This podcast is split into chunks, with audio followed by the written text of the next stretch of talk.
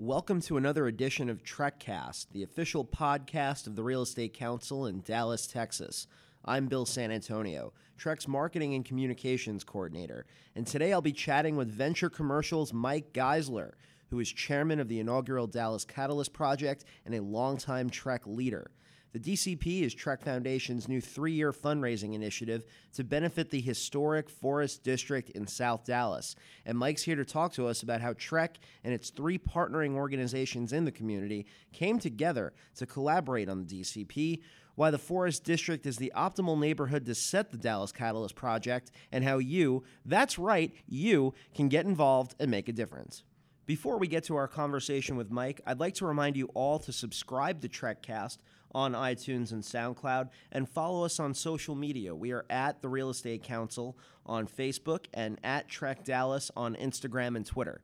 And now, here's Mike Geisler. So, Mike, thanks so much for your time today. Um, TREC Foundation made a three year, $1 million initial investment in the Forest District with the Dallas Catalyst Project.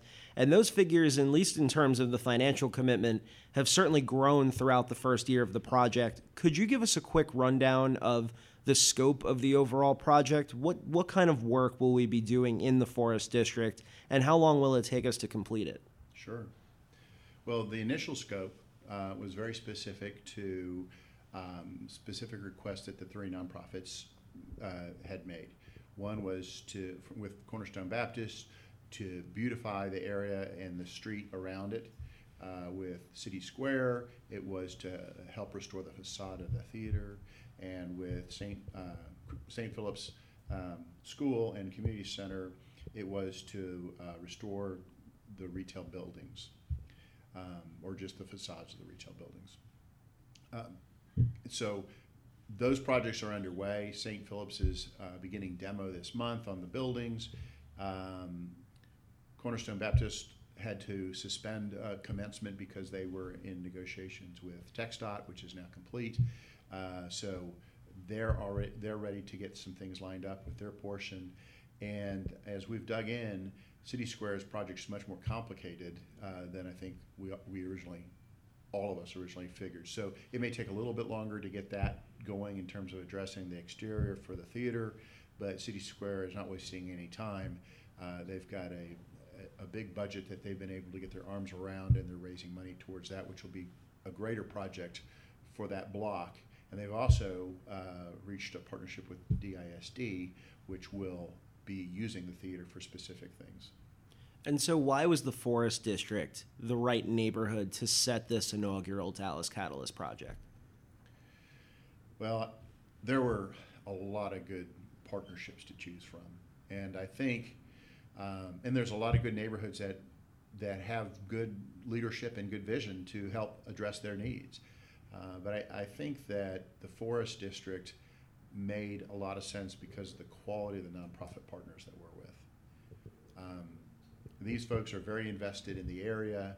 Uh, they have means beyond what their requests were made for. Uh, and I think for us, it allows it, us to, do, to potentially make a, a, bigger impact, greater than what the million dollars uh, was intended for.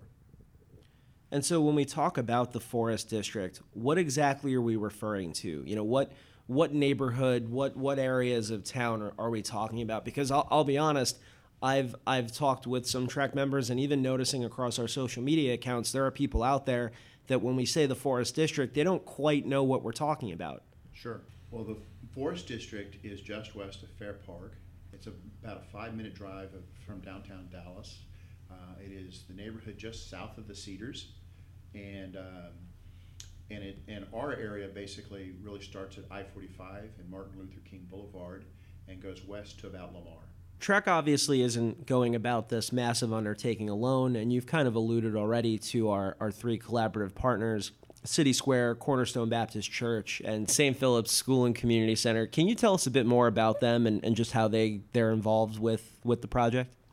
Well, sure. Uh, gosh, you know, City Square has a mission to fight poverty. Uh, they're doing things in this district and also outside this district. They've uh, created homes for homeless. They've got uh, different types of assisted or income housing.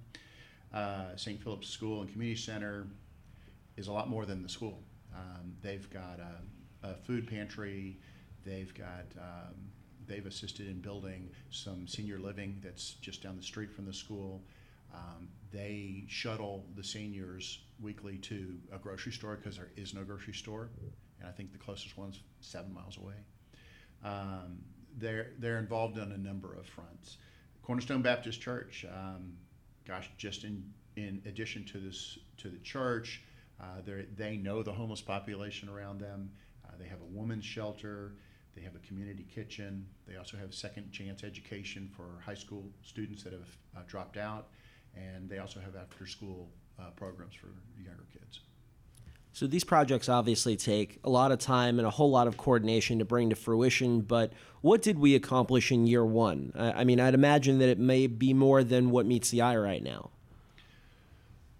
It definitely is. Um, while our commitment to this neighborhood and, and to this grant is three years, um, and and it's going to take time for uh, for these projects to be completed we've already initiated projects that we didn't even have on the board when we awarded this grant. So uh, right now, the young guns are in the progress in the process of, um, of renovating an old commercial space that Cornerstone Baptist Church owns in turning it into a laundromat. Uh, and because one of the problems is that there's a large uh, homeless student population and the kids are embarrassed to go to school because they don't have clean clothes. So this will be a place where they can do their laundry. Um, our ALC class is uh, putting together uh, a project which they would complete this spring, which is working with Cornerstone Baptist Church on another building and working with.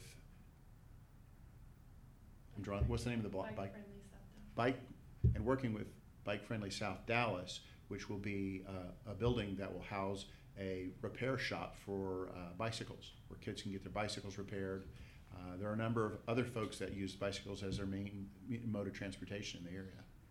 So, community support is such a, a huge part of of us being able to to go about the Dallas Catalyst project. What kind of involvement um, will the Forest District residents have in in this process? Well, the, the Forest area residents have had a voice from the very beginning.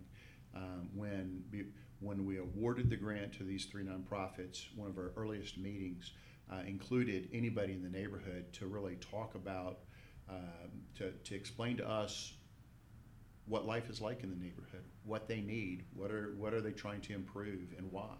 And so that was one of our earlier conversations that we had uh, when we were working on our, kind of our storytelling. Our partners are also working with TREC and the TREC Community Fund on the Pro Neighborhoods Planning Grant, which will assist the Dallas Catalyst Project by providing measurable data for the Forest District and two other neighborhoods in Dallas as well, as well as engaging the community members through surveys and meetings. The importance of this grant is to position the existing residents and small businesses in, in three neighborhoods, including Forest District, for economic growth and better opportunities. So, what is the overall goal of the Dallas Catalyst Project? Because it seems like this goes beyond just a fundraising initiative or a grant or even just a series of commercial real estate projects. Is that a fair assessment for me to make? Oh, definitely. Um, I think that you know this is the first time that the uh, foundation has made a three-year grant and a grant in the amount of a million dollars. And uh, the reason for that was to make a greater impact on a neighborhood that really needed it. And uh, there's so much coming out of this. Uh, this is a neighborhood that for 20 years had no new building permits. And now we see things that are starting to happen that are bringing new building into the area, new homes into the area.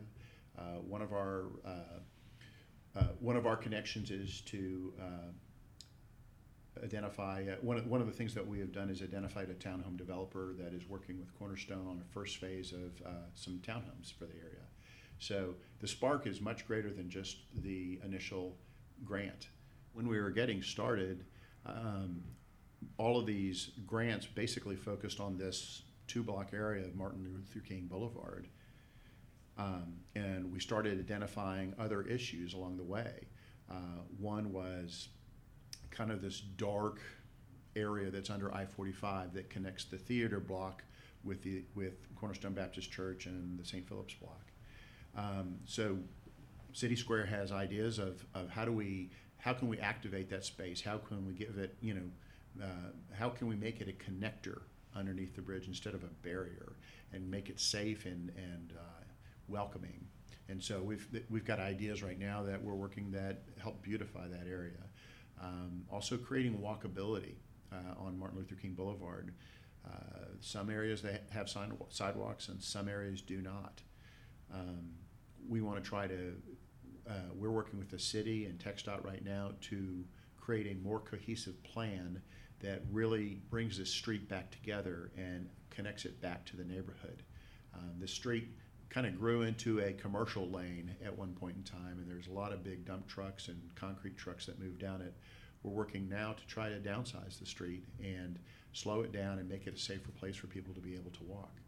The the big missing piece to to all of this is how TREC members fit into the overall DCP equation. You know, in this first year, we've we've hosted bus tours of the neighborhood and volunteer work days and other fundraising initiatives. The DCP has been tied to all of our major fundraising efforts of the year, whether it's you know fight night, casino night, giving gala, you name it.